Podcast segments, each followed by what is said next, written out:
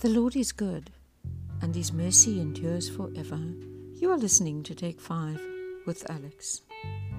Proverbs chapter 5 Warning against adultery. My son, be attentive to my wisdom, incline your ear to my understanding, that you may keep discretion, and your lips may guard knowledge. For the lips of a forbidden woman drip honey, and her speech is smoother than oil.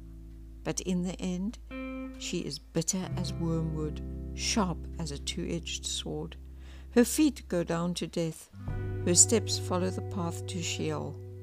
She does not ponder the path of life, her ways wander, and she does not know it.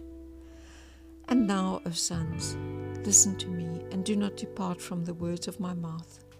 Keep your way far from her, and do not go near the door of her house, lest you give your honor to others and your years to the merciless.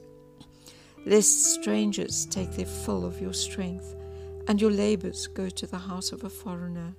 At the end of your life, you groan when your flesh and body are consumed, and you say, How I hated discipline, and my heart despised reproof.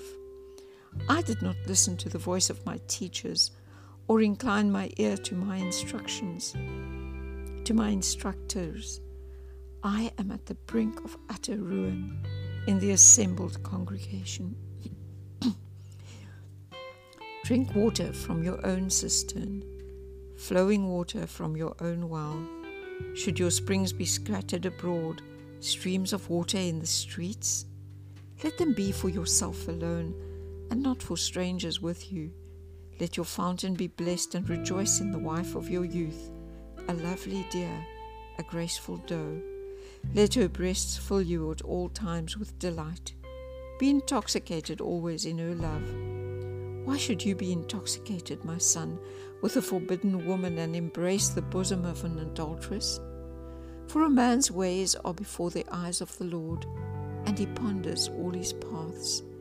The iniquities of the wicked ensnare him, and he is held fast in the cords of his sin.